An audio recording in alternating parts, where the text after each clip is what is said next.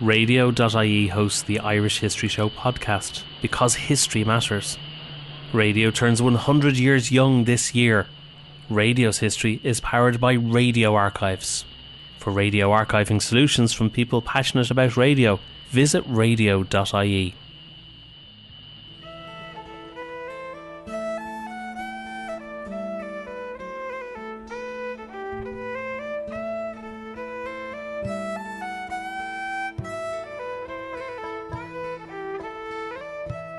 welcome to the Irish History Show. My name is Cathal Brennan, and as always, I'm joined by my co presenter, John Dorney from the Irish Story website. If you get a chance, please check out our friends at radio.ie for all your radio archiving solutions. John has set up a Patreon for the Irish Story, so if you enjoy reading the articles on the Irish Story or our podcast here on the Irish History Show, please consider supporting us on the Patreon, and we really do appreciate it. There's a link in the show notes. You can find this episode and all previous episodes of the show on irishhistoryshow.ie.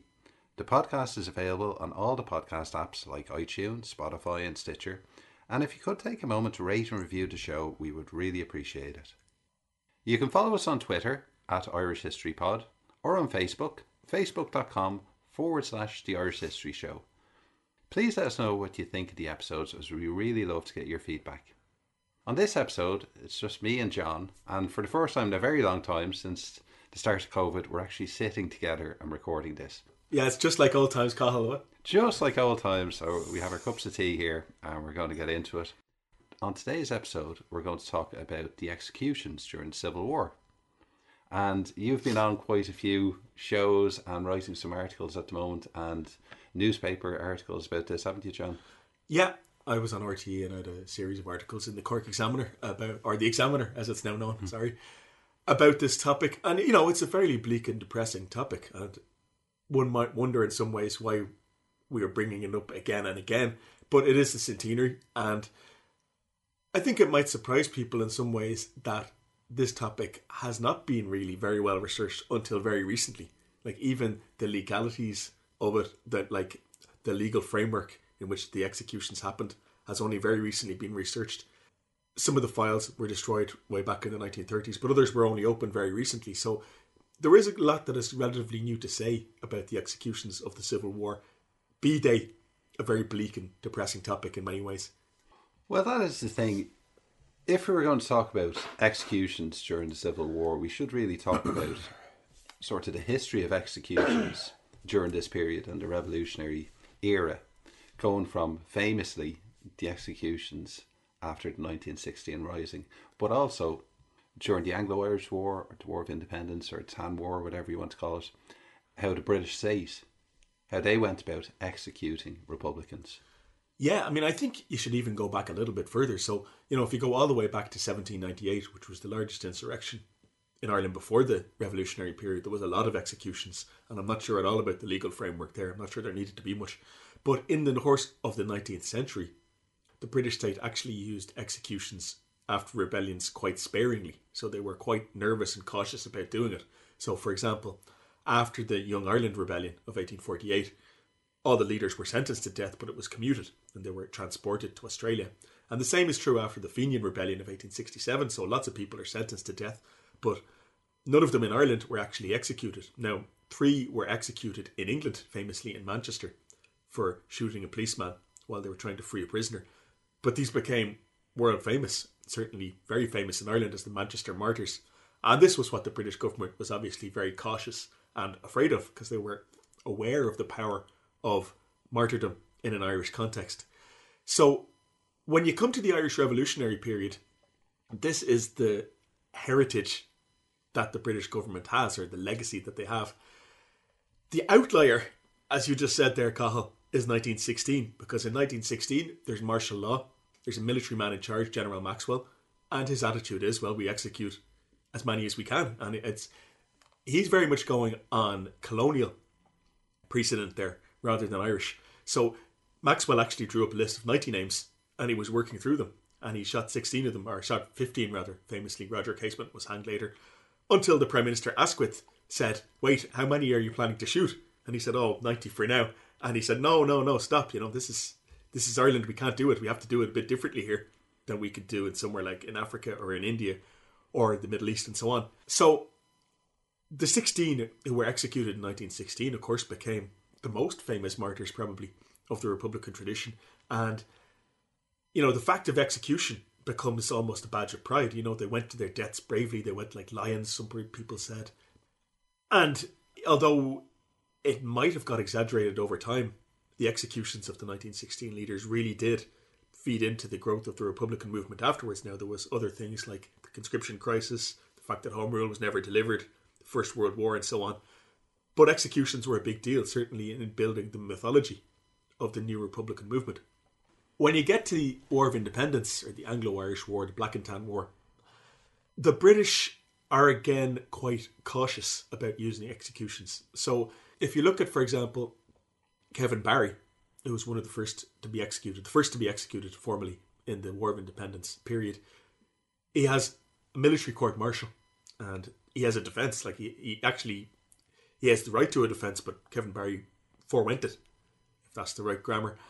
And later on, they execute people in a more summary way in the martial law area in Cork. It just needs, you know, there's a secret military hearing and people don't get a defense. But in Dublin, to the end of the War of Independence, the Republican lawyer Michael Noyk defends them, and he gets some people off, some people he doesn't get off. But there were 20 executions during the War of Independence, uh, some by hanging, the ones in the martial law area in the south by firing squad. But had the War of Independence continued onwards, you know, the British were very nervous uh, about applying full colonial methods in Ireland. But the plan was that Ireland would be ruled by a crown colony if the war restarted. And Macready, who's the commander in chief, says, well, that means 100 executions every month. You know, so this is the way they would have done it elsewhere, I think, to be honest. But in practice, they were actually relatively sparing about using executions in the War of Independence. Well, it's funny as you mentioned there, Kevin Barry. Like Kevin Barry is the big name that we remember. Yeah. For being executed during the War of Independence, we don't tend to remember the other people who were executed. Yeah, the Forgotten Ten they were christened later yeah. for that reason. You know. Yeah. Whereas when we think about Civil War executions, we know an awful lot of the names. We were pretty sure on the numbers. We thought it was 77, now it's 81. The Civil War executions live in the memory a lot stronger than the War of Independence memories. That's interesting. Yeah, it's kind of true. I mean, at the time, it was the opposite, you know. So, like in Dublin in March of 1921, there was a number of Republicans, I think it was three or four, uh, were executed in Mountjoy jail and there was massive crowds outside, and there was a one-day general strike, and there was an, ambush in Pearse Street later on in the day. But there was massive public outcry. You know, the city had a general strike, which is no small thing, and and that kind of yeah, it fell out of the public memory for some reason. Why is hard to say. Actually, it's kind of interesting point, but certainly in the post Civil War Republican movement, the anti-treaty Republican movement, the executions of the Civil War are a central kind of founding element. You know, so they certainly in that tradition remember the Civil War executions particularly more so than the ones even before the truce. Now you touched on it there, talking about like military courts and stuff. But if we were to discuss the legality back in this period when Ireland's part of the United Kingdom, there is a death penalty mm. for a whole range of different things. And uh, it's not unusual for people to be convicted of crimes like uh, murder to be executed. But how does that differ in the context of a war? Yeah, you're quite right that the death penalty is a routine thing in those days. There aren't that many hangings in Ireland in peacetime, but that's because there weren't that many murders really. So if, if you were convicted of murder, you got the death penalty, and so there would be a number of hangings, you know, every year. What's different in, in a period of insurrection, though, is that essentially to have a trial by jury and convict somebody of a political crime in Ireland is very difficult, and the British knew this. So throughout the 19th century in Ireland, normal courts would be suspended. Habeas corpus, which is the right to trial by jury and not to not to be arrested without evidence, is suspended all the time. You know, and there's a series of coercion acts from the 1820s, the era of the Tithe War, through the Land War and everything like that. So suspending jury trials is a part of British rule in Ireland, and you replace these with various things, but ultimately with military tribunals is what they come up with in the War of Independence and the Easter Rising. So the context here is it's not quite martial law, or at least martial law is only partially declared in part of the country, but the military is going to handle trials of a political nature. Now, even within that, there's a difference. So, in most of the country, you have a military trial, but they have a right to a legal defence and it's carried out in public. In the martial law area, where the military has been put in charge of the civil administration, there's no defence and it's a secret trial, and they're shot by firing squad. So it's it's military punishment. So that that's the context. That's the precedent for, for the death penalty at times of was known as insurrection in Ireland. I think most people nowadays, when they think about the death penalty, they think about places like the United States. And if they see somebody get executed, it's like after 15 years of appeals and it's gone through all these different uh, stages and the governor has finally rejected an appeal for clemency. But when we see people being executed during this period, you could be executed the next morning. Oh yeah, I mean that's and that's true in Britain as well, you know, and I, it's probably true in most of your other European countries too. So nowadays in Europe, I, we like to pretend we're so much nicer than the Americans, for example, and countries that have the death penalty. But that wasn't the case back then. The death penalty was a fact of life.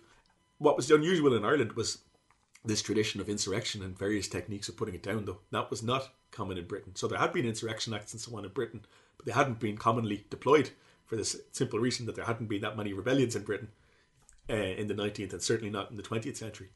So if we move forward now and we move to the period where the treaty has been passed by the Dáil, and according to the treaty, you're going to have a period where there'll be a provisional government running things, and then a year after the treaty is signed, the Free State will officially come into being. So, what is the legal situation? And this gets very grey and very murky. What is the legal situation in Ireland leading up to this? You have this weird period after the treaty was signed, Cathal, and you know this, where no one is quite sure what the law exactly is. So it's a big fudge. The Irish interpretation of the treaty, or the Irish Republican interpretation of the treaty, is it's a treaty between two sovereign states, and the second Dáil approved the treaty. And according to the pro treaty narrative anyway, the second Dáil has been melded into the institutions of the new Free State via the provisional government. So what that would mean that the authority of the land is the second Dáil and whatever legislation they had approved. Now the British conception of it is quite different.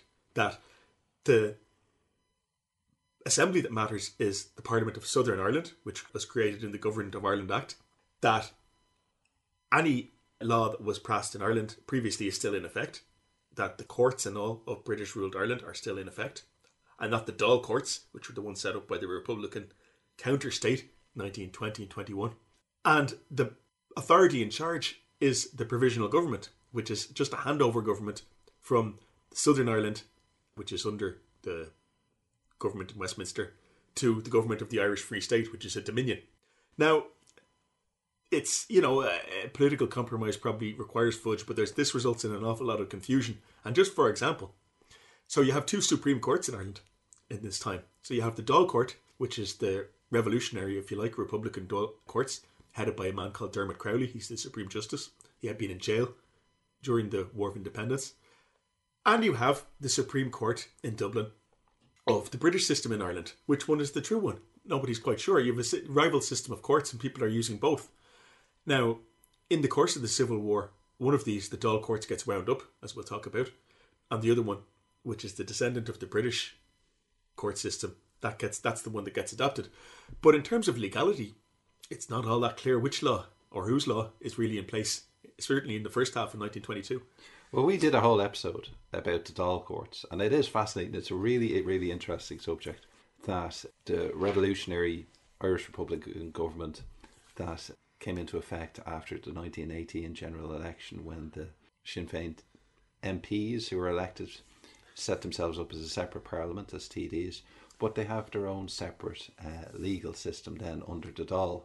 So, interestingly, there would have been a lot of pro treaty TDs who still see themselves as Republican and still see this as the stepping stone argument. How did they reconcile the type of things that you're talking about? That under this new dispensation, you sort of invalidates all those other things they've been claiming in terms of like you know that this is that the Republic of Ireland exists, that it has its own separate legal system under the the Dáil. How do they reconcile these type of ideas, or do they, or do they manage to? Well, it's it's tricky and it upset a lot of people. But I mean, generally speaking, you know, there's this fudge that they they carry on through the first half of 1922 constructive ambiguity, it was referred to in a later decade of Irish peace processes. Peace processes. When the Dáil courts were finally wound up, it's under the pressure of civil war. So the outbreak of civil war changes everything. It forces the people who were pro treaty to just cleave to the line, the government line, which is articulated by Kevin O'Higgins. And he says, look, the Dáil courts were just a tactic. Um, they were inefficient, they were corrupt. Now there can only be one legal system in the country, and it's going to be the legally established one. Kevin O'Higgins himself is a barrister by training. But it did upset a lot of people. So, for example, George Gavan Duffy resigned over this because the Supreme Court of the Dáil courts under Dermot Crowley was shut down because they demanded the release of prisoners under a writ of habeas corpus. So the prisoners who'd been taken in the four courts were just imprisoned by the military. There wasn't any charge. And when Dermot Crowley, who was the Supreme Justice, ordered them to be released, he was arrested. And George Gavan Duffy resigned from the government in protest over that. So there was a certain amount of discontent over this. But basically, the outbreak of civil war forces people to cleave to the side that they chose. So in the case of the pro treaty side, you have various tendencies. You have people who, a lot of people on the pro treaty side, who viewed themselves as stepping stone Republicans and so on. But this is the side that they chose. They said that the Free State is the only game in town, the treaty is the only game in town, and the government must do what it has to do to defend it. Well, that's the thing too.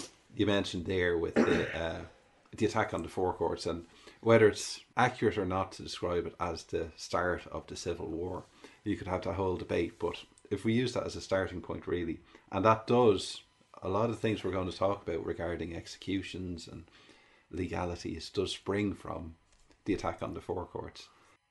When the new provisional government finds itself prosecuting a war against its opponents, the anti-treatyites, how does legality enter into all this in terms of the powers that they will have to prosecute that war? Yeah, I mean, the thing about legality is, you know, in the end, it's kind of a relative concept. So, for example, Kevin O'Higgins said, with regard to the executions, in the end, all government is based on force. And even the Supreme Court of the Free State, they passed a ruling saying uh, Suprema lex salus populi, which means the supreme law is the safety of the public. In other words, the government can set aside normal laws in order to win the civil war because it's a threat to the state. So, you know, a certain amount of it is kind of academic, I suspect. But the government's position is that the provisional government is there under the treaty. The second Dáil approved the treaty. There was an election, and the pro treaty side won the majority of the vote. Now, the third Dáil, elected in June 1922, was never allowed to meet when the Four Courts was attacked. And so when it did meet in September of 1922, after Michael Collins was killed and, and so on, because Michael Collins wanted to prorogue the Dáil until after the Civil War. Yes, there's a pro treaty majority, and that's their position that we are the elected government, we have the legal right to govern. The people who are against us are defying the will of the people. And so the full rigours of the state, what the state can be can brought to bear in them, must be brought to bear, because otherwise they will bring down the state into a, st- a state of anarchy, and everything that we achieved under the treaty will be lost. That's their position. So, in one way, they're saying we are the legally elected government and we're going to act within the law. On the other hand, they're saying we're going to do, because we are the legitimate power in Ireland, we're going to do whatever it takes to win the civil war, be it legal or otherwise. Uh, and they, at various times, they actually say this quite openly. But it is a contradiction, you know. Well, when the Dáil finally does meet, the third Dáil, what legislation do they propose? in terms of giving themselves these legal powers to prosecute the war. Right. Well, one thing you have to appreciate though is when the Civil War broke out, Michael Collins and Arthur Griffith and Richard Mulcahy, who was the military commander, they thought it'd be over in a, in a week. You know, they thought it'd be over when they dealt with these people in the Four Courts who were an extremist faction. And that didn't happen. You know, so civil war broke out around the country. So then the next job is they have to take back the towns and the cities around the country, particularly in Munster, which they did, you know, by the first week of August. And they thought it was over then. But then, you know, the anti treaty IRA resorts to guerrilla warfare, which it turns out they're much better at than conventional warfare, and the Civil War drags on and on. So the thing that they thought would be over in a week is dragging on into months. And the policy of the anti treaty IRA under Liam Lynch is to drag it out specifically as long as possible, to target all the sinews of government, so be it the infrastructure, be it tax, be it preventing them from setting up a police force, the civic guard, preventing the government departments from functioning, to bring down the state in this way by a process of kind of attrition. And the government realizes that this is beginning to work. So they're spending loads of money. They have to recruit tens of thousands of people into the army.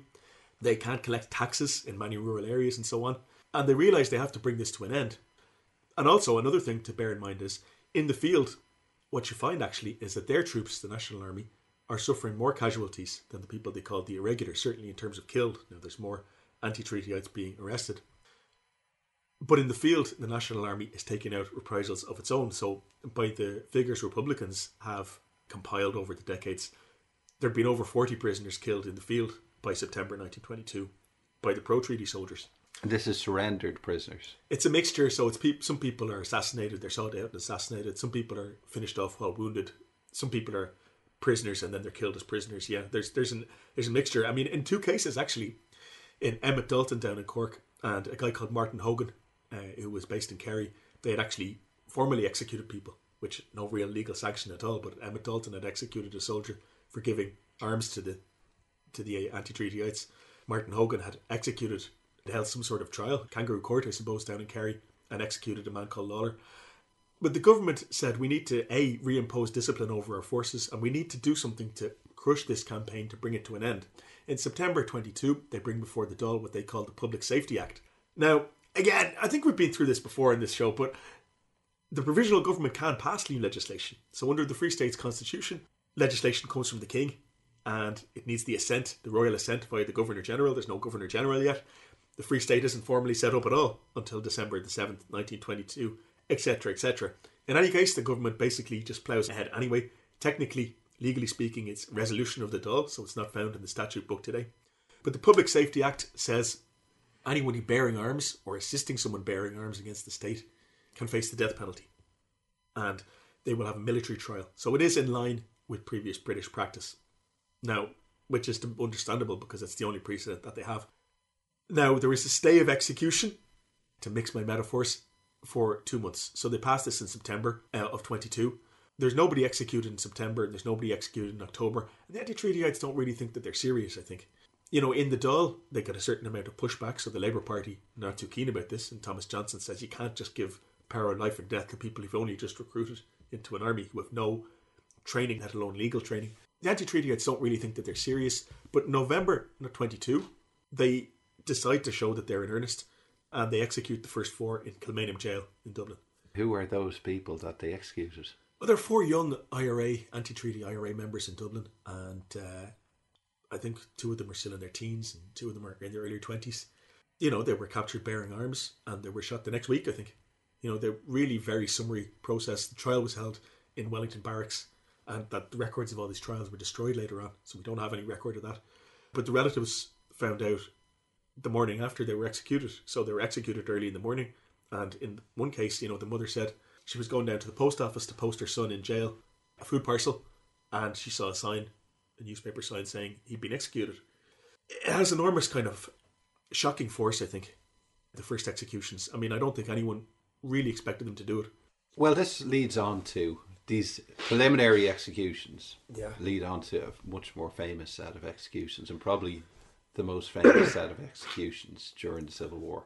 Yeah, so Erskine Childers, who had been a particular hate figure on the pro treaty side, possibly, I think, because, well, there's a number of reasons. So Erskine Childers was born in England and he was an Anglo Irish kind of Protestant type, and people like Arthur Griffith had always said he's not one of us kind of thing. And secondly, I mean, Childers had been the secretary in the treaty delegation, and although he wasn't a plenipotentiary, he had kind of really urged his cousin Robert Barton and George Gavan Duffy and, and others not to sign the treaty. Hmm. And then in the treaty debates, he was kind of very patronising and he said a lot of things which they really didn't like. So he, he said things like Griffith and Collins didn't understand the treaty, that they'd sold out the country and that it wasn't going to be a dominion at all. It wasn't going to be independent, even as much as Canada and Australia.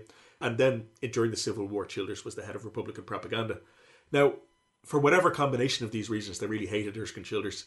Childers was captured in early November in his family home in, in County Wicklow, which is, you know, it was uh, a big house, landed estate, but within in possession of a small 32 caliber pistol. So people have said to me, you know, a 32 caliber pistol can be deadly. It could, but it's certainly not an offensive weapon, you know. It's at best a kind of a personal defense weapon. According to the Eamon de Valera, it had been given to Erskine Childers by Michael Collins as a present in earlier times, in happier times, when they'd all been on the same side. I'm not sure about that. That's Eamon de Valera said that. But it's it's quite clear Childers is made an example of, right? Because there's plenty of people who were captured in action having actually killed National Army soldiers, having been in charge of barracks attacks and ambushes and so on. The example I always use is Ernie O'Malley, who was captured the same week, who had actually killed a soldier, you know, when he in this particular gunfight when he was captured, and he'd killed several others in other incidents as well, by the way. And O'Malley's not executed. So Childers is singled out. He has a kind of a summary military trial. His legal team appealed to the Supreme Court, and the Supreme Court said, as I said, whatever the government needs to do to win the civil war is legal. His legal team appeals again, and while the appeal is pending, he's shot in Beggar's Bush Barracks. It was funny. I was just looking on Twitter during the week, and I just saw some a picture from outside Croke Park where somebody had graffitied up on the wall "Revenge" for Dick, Liam, Rory, and Joe, and uh, that's what we're going to get into next. Yeah, yeah. So you know, Childers is shot, and um, you know, on the other side, Liam Lynch, who's the head of the anti-treaty IRA, issues these orders saying that anyone who voted for the murder bill, which is what he calls the uh, Public Safety Act, will be shot. And he says Free State supporters are traitors and their houses should be burned and so on. I mean, first of all, there's more executions after Childers. There's another uh, four shot in Beggar's Bush. But then Lynch's orders are acted on, and uh, Sean Hales, TD, was killed on Ormond Quay in Dublin, coming out of the Ormond Hotel with Padraig O'Malley, who was the deputy Ceann Comhairle of the Third Dáil. And in reprisal for that, as you've referred to, four senior Republicans were captured in the four courts back in July or late June 22. So Rory O'Connor, Liam Mellows, Joe McKelvey, and Dick Barrett, in, memorialised in a Republican poem, Rory and Liam, Dick and Joe, hence the graffiti. They were taken out and shot. And, you know, this is probably the most notorious incident because there is no legality here. So they had been imprisoned back in the Four Courts in July. They hadn't been charged with any offence. They had nothing to do with the assassination of Sean Hill, so they're executed in retaliation for something they could have had nothing to do with, and they're never charged with anything. Um, there's just a piece of paper issued to them saying that you are being executed in reprisal for the murder of Sean Hales TD. And of all the acts that the government committed in the Civil War, this is the one which drew the most opprobrium from their own supporters, you know, in the press and in the Dáil, for example, the Labour Party. I think Thomas Johnson, the leader of the Labour Party, said, I think you've killed the Free State, you know, by this act, you know, this abominable act. You've killed the Free State because those were prisoners in your care and you've murdered them. He says there's no other word for it. But even like the Irish Independent, which is very pro treaty in its line, it says, you know, we support the government because the government is the legal government. They can't go around doing things like this. You know, this is illegal. This is murder. And Kevin O'Higgins, as I referred to before in the Dáil, who's the Minister for Home Affairs, the equivalent of what today we call the Minister for Justice, says ultimately all government is based on force. He said. Richard Mulcahy, who holds the position at the time of Commander in Chief and uh, Minister for Defence, says to the effect, I, I, suppose you'd be happy if more TDs were killed. Then this is the only way to protect them. Uh, it's it's funny. I mean, Mulcahy really embodies in that statement the mentality of the IRA, if you like, the pro treaty IRA who were in the National Army. They still have the IRA mentality that you know if they kill three of ours, we'll kill four of theirs. You know, it's it's something. It's an interesting thing that they take they take that into the Civil War, and a lot of the Civil War's worst atrocities, or some people use the word excesses on the pro treaty side. Most of them are carried out by people who had been in the IRA before the truce. Well, that's the interesting thing as well is that a lot of the people who are executed are not prominent Republicans or didn't play a prominent role during the War of Independence. But those four men did and hold very prominent positions within the IRA. But when we're talking about executions and the Free State Cabinet discussing these executions, they're discussing executing comrades of theirs mm. and friends and people who they had very close relationships with before the treaty was passed. Yeah. Yeah, I mean, and famously about the Mountjoy executions, you know, this is always repeated, but it never ceases to shock. So Rory O'Connor, who had been behind the occupation of the Four Courts in the first place, was a good friend of Kevin O'Higgins. He was the best man at his wedding. And so when I, I think Cathal O'Shannon of the Labour Party said in the Dáil, this is just personal vindictiveness, and O'Higgins gets up, clearly emotional, and he says, personal spite, vindictiveness, great heavens, this man was a friend of mine. So, you know, it does take a personal toll on them, and yet that's the only incident really where very senior Republicans are executed. Childers and the Ford Mountjoy out of 81 executions. Generally speaking, they go for small fry, and probably the reason is is because they did not have personal ties to them. So this is an exceptional event. It's intended as the starkest reprisal possible. Otherwise, they're doing kind of exemplary executions. What the cabinet discussions about this in late December 22, January 23, they show a very kind of ruthless vision. But the vision is actually, though, and this is something that I've been trying to push back on in the history of the Civil War, the history telling of the Civil War this year is people always say Civil War was decided in its first weeks. It was a cakewalk for the Free State. And that's not the case at all. You know, it would never have got so bitter if that was the case. In December 22, the Free State think that they're losing.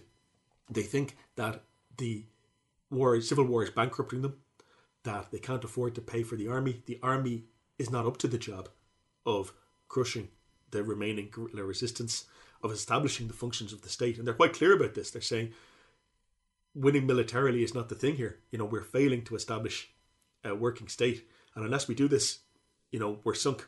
We'll lose. The Minister for Agriculture, Patrick Hogan, says the public will give up if the irregulars are allowed to continue their particular form of warfare, by which he means sabotage and destruction and so on. And so they actually up the ante for executions in 1923. So their single biggest month for executions is January 23, where they execute 34 people around the country. And they do away with most of the legal framework around it. So previously there was a military trial, which, okay, was carried out in secret and so on. But from January 23 onwards, it just needs the signature of two army officers to carry out executions. And sometimes you didn't even really get that. So, for example, in Tralee in January 23, Paddy O'Daly, who had recently taken over command of the National Army in Kerry as General Officer Commanding the GOC, he captures three Kerry anti treaty IRA volunteers who had been involved in derailing a train where the two drivers had been killed. And there's a phone message which is preserved in the military archives from O'Daly to the government saying there are three very bad cases here who were involved in this outrage on the train in Tralee. I want permission to shoot them. And the permission comes back, and the next morning they're shot. So, as far as I can tell, there's no legal process at all. There's O'Daly saying these were the men behind it, the government saying, yeah, go ahead and shoot them, and that's it. So, whether they were or not is basically irrelevant. It's done in this mentality of the reprisal. And you see this around the country. The other thing you see in 23 is they sentence a lot more people to death than they actually shoot. So they sentence, oh, nearly 500 to death in total. Of those, 81 we know now are shot by firing squad. And about 400 are put on death row, as they'd call it in America. So they're waiting to be sentenced, but they're effectively kept as hostages. Now, to give an example of this, uh, up in Donegal, they had captured the more senior anti-treatyites there, three of whom were from Kerry actually, because they'd been sent there in early 22. Back in those days, planning to do a joint offensive into Northern Ireland, but by this point, they're the enemies of the Free State. They're in prison in Drumboe Castle, and there is a Free State officer who's killed. He's shot dead, and the three of them plus another man from County Tyrone were taken out and executed. And again, they had nothing to do with the soldier who's killed. It's a reprisal. And afterwards, they take Peadar O'Donnell, who is another senior Republican who had been a member of the Four Courts Garrison, but he's from County Donegal. And O'Donnell, in later years, becomes very famous as the most prominent left wing Republican. O'Donnell, in many ways, later reframed the whole anti treaty conception of the Civil War as kind of a class war and so on. But in any case, O'Donnell is taken to Donegal and O'Donnell is sentenced to death. And the anti treatyites in Donegal are told uh, any more activity, and O'Donnell is the next one who gets the bullet. And so this is the way that executions are used. Now, in some areas, in places like Wexford and Kerry, the executions probably just provoke more reprisals on the other side. Let's be honest, this does work. You know, there are lots of areas of the country where people say if we do any more, our lads in jail will be executed. So it does have a terrorizing function and it does work in a lot of the country. There's other big batches of executions in 23 in Athlone and in Tuam and in Ennis. Those are the, the biggest locations for executions, rather than Cork and Kerry, interestingly, where the anti treatyites are strongest. and they're generally again in reprisal, and they but they're ferocious reprisals. Like they'll take uh, five or six men out of jail and, and shoot them. So the ones in Tuam are in response to an attack on a barracks in Headford, where there's three or four, I think, National Army soldiers killed, and so on. The, the ones in Ennis, I think, if I remember correctly, are the last ones done in the Civil War. And County Clare by that point had been fairly quiet for a long time, but you know something had occurred, and it was just after the IRA order of a ceasefire, but before the dump arms order, and there's I think four or five executions in Ennis at that time. But that's the way executions are carried out in 23. They're carried out in a very cold blooded, kind of systematic way in order to try to terrorize the anti treatyites into calling off their campaign. Now, did it work? I think it has a terrorizing effect, certainly, but it's much more common for people to be arrested than to be executed.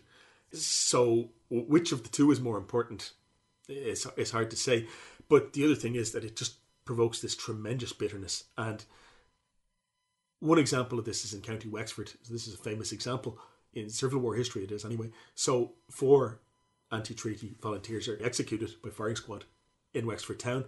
And in the days afterwards, an anti treaty column under a man called Bob Lambert, which was very active in South Wexford, came across four Free State soldiers or National Army soldiers drinking in a pub in Adamstown, County Wexford. One of them was shot and wounded, but the other ones were taken away and they were executed in reprisal for the ones in, in Wexford. So this is what it develops into, like an eye for an eye. The fact is, the Free State has a lot more eyes. You know, they could do it a lot more.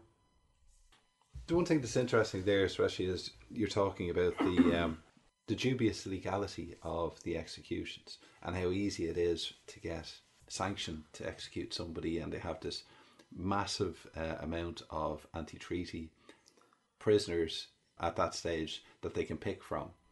Why do you still see so many just murders of uh, anti-treatyites who are taken? Why don't they even go through the process of the kangaroo court. It's an interesting point. I mean, some of it, comes down to kind of the different mentalities involved. So you have the likes of O'Higgins, the Minister for Home Affairs, who is very insistent that if there's executions, they must be done in this legal manner, this legal framework. However dubious that is, as you're pointing out. On the other hand, you have commanders in the field, and people like Paddy O'Daly is the most extreme example in Kerry, who have another mentality, an IRA mentality, I think you can describe it as, where it doesn't matter about legality. You know, they kill our boys, we're going to kill four of theirs in response. So, like O'Higgins is actually quite upset by the famous atrocities that happened in Kerry in March 1923, where 20 anti-treaty prisoners are, are blown up in three different incidents. Well, no, not all of them are blown up, but there's 20 killed. Most of them are blown up in, by these mines in reprisal for a bomb at Knocknagoshel in North Kerry, where five National Army soldiers were blown up. O'Higgins is upset not that people are being killed, but that they're being killed illegally which is interesting. Richard Mulcahy, his great rival inside the government, like there's a great deal of friction within the government, covers for the people involved. I don't think he's necessarily that happy, you know, but he covers for them because he is also, in many ways, of this IRA mentality. But there is another facet to it as well. So, in Dublin, particularly, and to an extent in Kerry also, you see a campaign of clandestine assassination. So, they're seeking out people and they're just shooting them, you know, they're bypassing the middleman altogether. Some of them are reprisals. What goes on in Kerry is mostly just revenge. But in Dublin in 23, to decapitate the remaining uh, cells, if you like, or ASUs, the IRA would have called them, of the anti treaty IRA in Dublin, people like Bobby Bonfield, Thomas O'Leary, Martin Hogan, and others, who were some of the main players in the IRA in Dublin, they're sought out by plainclothes, usually CID, Free State Intelligence, and they're just driven outside the city and shot dead. They just cut out the middleman altogether. Mm. And there's a certain amount of government knowledge about this for sure. So certainly in the case of Bobby Bonfield, and Bobby Bonfield, by the way, was an active anti-treaty guerrilla, and he'd assassinated a pro-treaty politician, Seamus Dwyer, by his own hand, among many other operations. But Bonfield was arrested by the bodyguard of W.T. Cosgrave, who was the president, so what we'd call the Taoiseach, on Stephen's Green. Cosgrave witnesses his bodyguard Joe O'Reilly bundle him into a car and the following day, Bonfield's bullet ridden body is found on the Naas Road, in those days outside of the city. So, you know, there's revenge in the field, there's reprisals, but there is also a certain amount of just very cold blooded campaign of assassination in 1923. But that's the thing, too. You're talking about people like Bobby Bonfield who have a prominent role in the anti-treaty campaigns. But you're also seeing people being killed who are like Fianna boys, and we're talking about like the Red Cow murders and stuff Yeah. like that. Like, what's the rationale for things like that? You know, that's a slightly earlier phase of Free State reprisals, though I'd say. The targeted assassination is right at the end of the Civil War, where in some ways they've kind of got their act together a little bit. The thing about killing the Fianna in Dublin, so there's two very prominent incidents. There's Sean Cole and Al Colley in August 22, and there's three teenagers who were killed at the Red Cow in October 22. They're basically acts of revenge, I think. So the Cole and Colley most likely in response to the death of Michael Collins the three Fianna boys in the Red Cow, Hughes, Holland, and Rogers, were putting up posters calling for the, the killing of the murder gang. So the pro treaty intelligence, and they're captured by those exact same people. And there's this very strong narrative on the pro treaty side, particularly among the IRA veterans, that they are the true Republican soldiers, and the people on the other side are Trucileers and they're young lads who had never fought the British. And it really seems to have enraged them to find these young lads who hadn't fought the British fighting against them, I think they're acts of revenge. I think there's no real sense in them, to my mind.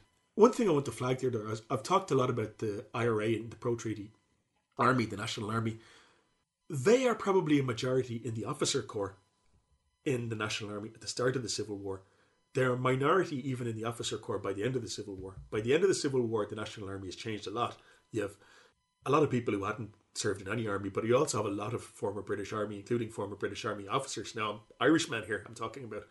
But generally speaking, though, and I mean, for all the opprobrium that Republicans naturally held for people who'd been in the British Army, not really in Ireland now, but the British Army, and is now served in, in the Free State Army or the National Army, the reprisal thing mostly, mostly is the province of the pro treaty IRA men. They, who took the Civil War very personally. So, how did the anti-treaty IRA activists and leadership describe the effect that these executions were having on the morale of the anti-treaty IRA volunteers and also the wider support movement?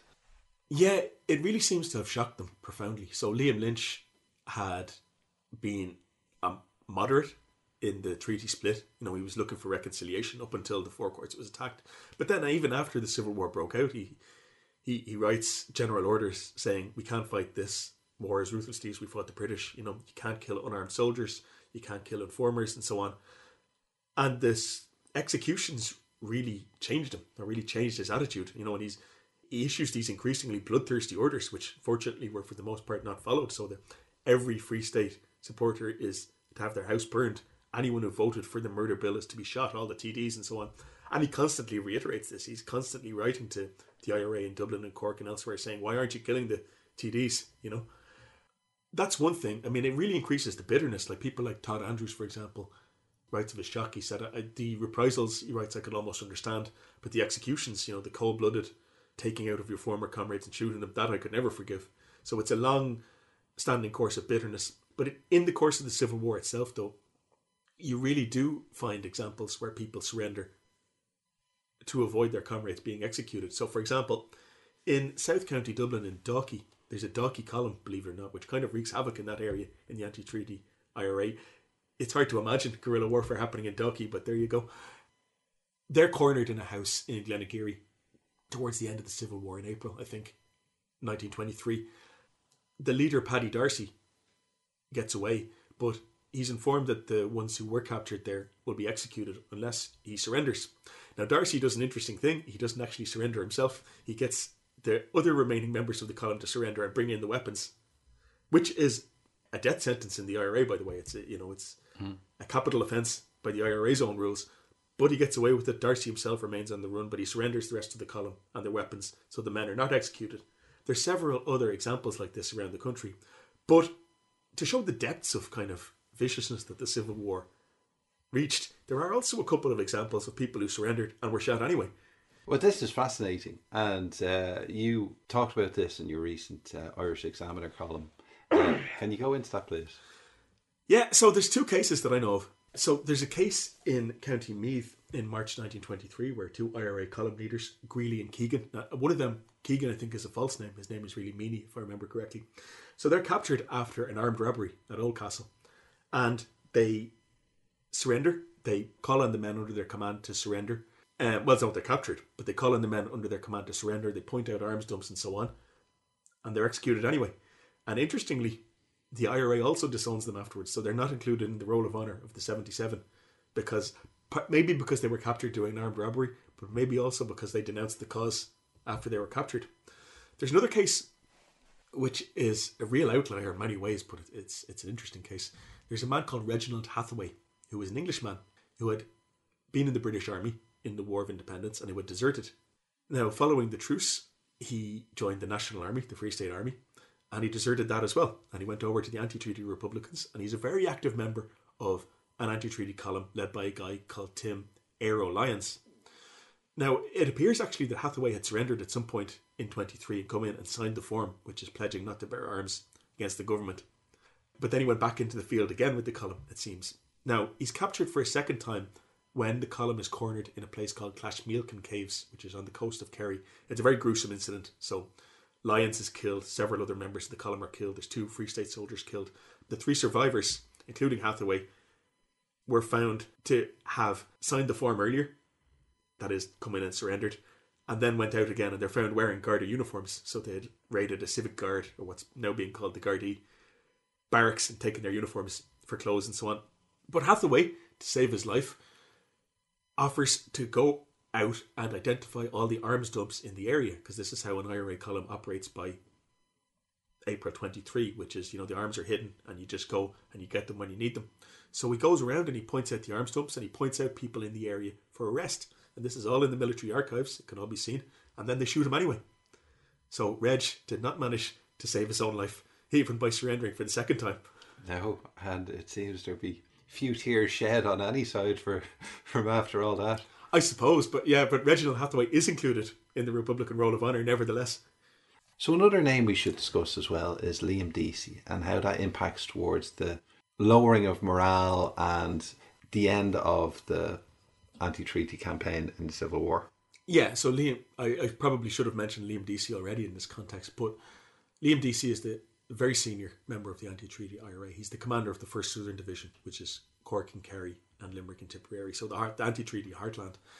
And he is captured in February of 1923, and Deasy calls on the men under his command to lay down their arms and saying, "It's all for nothing." And by that, he avoids execution. So yeah, wasn't formally sentenced to death, as far as I'm aware, but the perception is certainly that Deasy avoids execution by calling on the men under his command to surrender. And certainly, if you look at the anti-treaty correspondence of the time, they do blame Deasy for their morale collapsing. So men started coming in to surrender and signing the form and so on. And Deasy's version, which he later lays out, Deasy is uh, eventually expelled from the IRA for this in prison. Deasy's version, which he later lays out in his memoir, is that he was convinced the Civil War was a bad idea by this point, and he would have done it anyway. But it was just a coincidence that it saved his own life. Now, I think that the position of calling off the Civil War by February 23 is quite respectable, actually, quite responsible thing to do. But certainly in the IRA, the view was that Deasy had done this just to save his own life, so he's expelled from the IRA for this after the Civil War. So, as we get to the end of the Civil War and the famous Dump Arms Order, is that the end of the executions and the reprisals? More or less. There's a batch executed in Ennis after the IRA ceasefire order. There's none executed after the dump arms order. It's not the end of reprisals. There's quite a few killings around the country after the ceasefire and after the dump arms order. And the most famous is Noel Lemass, the brother of Sean Lemass, later on the Taoiseach of Ireland. In Dublin, there's three or four. There's a guy called McEntee, Cabra, there's a soldier called Joe Bergen. There's a number of killings in Kerry and Cork and so on. And elsewhere, most of these are revenge killings left over from the Civil War on the pro treaty side. But there are also some pro treaty troops killed uh, after the Civil War, and quite a few also who died in accidents. So their their weapon safety didn't get any better just because there was a ceasefire on.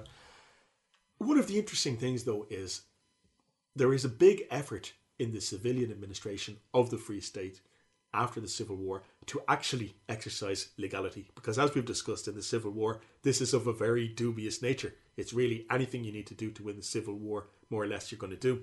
But afterwards, you see it change. You see them tightening up. You see them executing some of their own, actually, for criminal actions. So there's a former member of the National Army who was executed for a bank robbery in which he shot dead a CID officer uh, in Dublin. There is a soldier executed by hanging, so for a criminal trial, for killing an anti-treatyite in December 23 in Kerry in Scartaglen. This is very much insist, insisted on by the judiciary. So it's saying you can't let your own side slide anymore, or else you know legality will be a joke. There will be no legality. But you do see a lot of hangings after the Civil War in the Free State by the normal criminal methods, and some of them are pro-treaty soldiers and armed robbers and so on. For some of the first Gardaí who were killed who were killed in the Civil War were not killed by the IRA at all. They were killed by armed robbers. But you also see another, a number of hangings for murder. So you see the biggest concentration of hangings in the Free State is also following the Civil War. Some of them are related to Civil War violence, but some of them are also this idea of clamping down on crime, but this time in strictly within the legal framework. Get doing away with this thing of reprisals and lawlessness among your own side. And finally, to wrap up, John, how have the executions been remembered in the popular memory? So this is a fascinating thing, you know. So one one thing is that for the anti-treatyites, the biggest single reason why the Free State can never be legitimate is the executions. And the number of 77 you see quite early. And so you see, for example, in the Irish Times in 1924, the bodies are handed back. So at the time, the bodies were just buried inside prison grounds and barracks wherever they were shot. They were handed back to the relatives in 24 and they report 77 bodies handed back. So this is the number that's immortalised. Dorothy Macardle the Republican historian, records that number for posterity. There's also a, a book called 77 of My Own Said Ireland, immortalizes it forever. Now, there's actually 81 people shot by firing squad by the Free State, formally in the Civil War, but some of them are never claimed by the IRA. There's also cases with people who had broken the IRA's rules, like Hathaway, I mentioned, but also people in uh, Offaly who were executed for armed robbery who had actually been kicked out of the IRA, and they are welcomed back into the fold posthumously. But it becomes a big deal. I mean, the Republicans put a lot of effort in the 1920s into compiling lists of everyone who was executed and murdered, which is their term, in the Civil War. It becomes a central part of Republican kind of mythology in the Civil War. Now, of course, some of those people got reconciled with the Free State and they would say transformed the Free State in Fianna Fáil. But particularly in the militant Republican tradition, the executions are a token of why the treaty is wrong and why the Free State is wrong. Because the Free State murdered their own former comrades on the orders of the British, and so this can never be forgiven. So it's a central kind of totemic element of anti-treaty Republican and the point is always made that the Free State executed more Republicans than the British did. And it's true, they did. I mean, you know, when you're really looking through the figures, I think the number of IRA volunteers killed in the War of Independence and the Civil War is actually about the same. And those killed in reprisal by the British forces, the British Army and the auxiliaries and the Black and Tans and so on, might even be more than the Free State. But certainly, yes, in terms of the official executions, four times as many by the Free State as by the British. And we also have the fact that the anti-treatyites were far better at commemorating their victims than the government was and the pro-treaty side. Well, that's it. I mean, you know, Anne Dolan wrote a book some time ago now pointing this out that the National Army dead died by their lights for a compromise, and so it's very difficult to commemorate them. They'd rather just forget them. Whereas the anti-treaty Republican dead are something you know you hold on to bitterly, and they show that you're right in some way for holding to the true cause. So they're they're given that meaning in later decades, and you know things like the National Graves Association have all these memorials, little memorials around the country to the anti-treatyites. And while there are some pro-treaty memorials, there really aren't many. Well, thanks very much, John. That was very interesting. And if anyone hasn't read John's book about Civil War in Dublin, now is the time to get a copy. So we have covered a lot of these issues before in previous episodes of the show that you can find on our website, irishhistoryshow.ie. The podcast of this and previous episodes of the show is available on all the podcast apps like iTunes, Spotify, and Stitcher. And if you have a moment, please rate and review the show as it really, really does help us.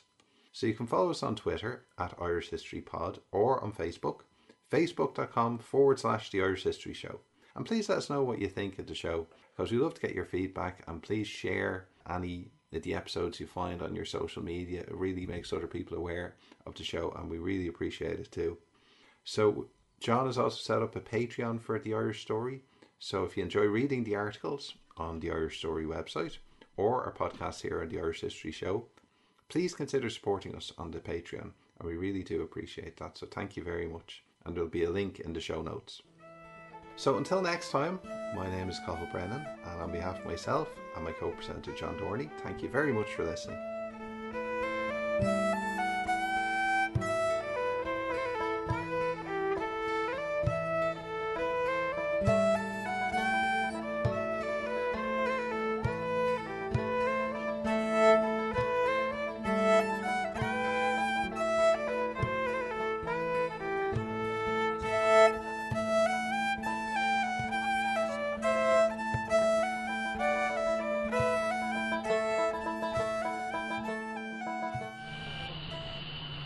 Radio.ie hosts the Irish History Show podcast because history matters. Radio turns 100 years young this year. Radio's history is powered by Radio Archives. For radio archiving solutions from people passionate about radio, visit radio.ie.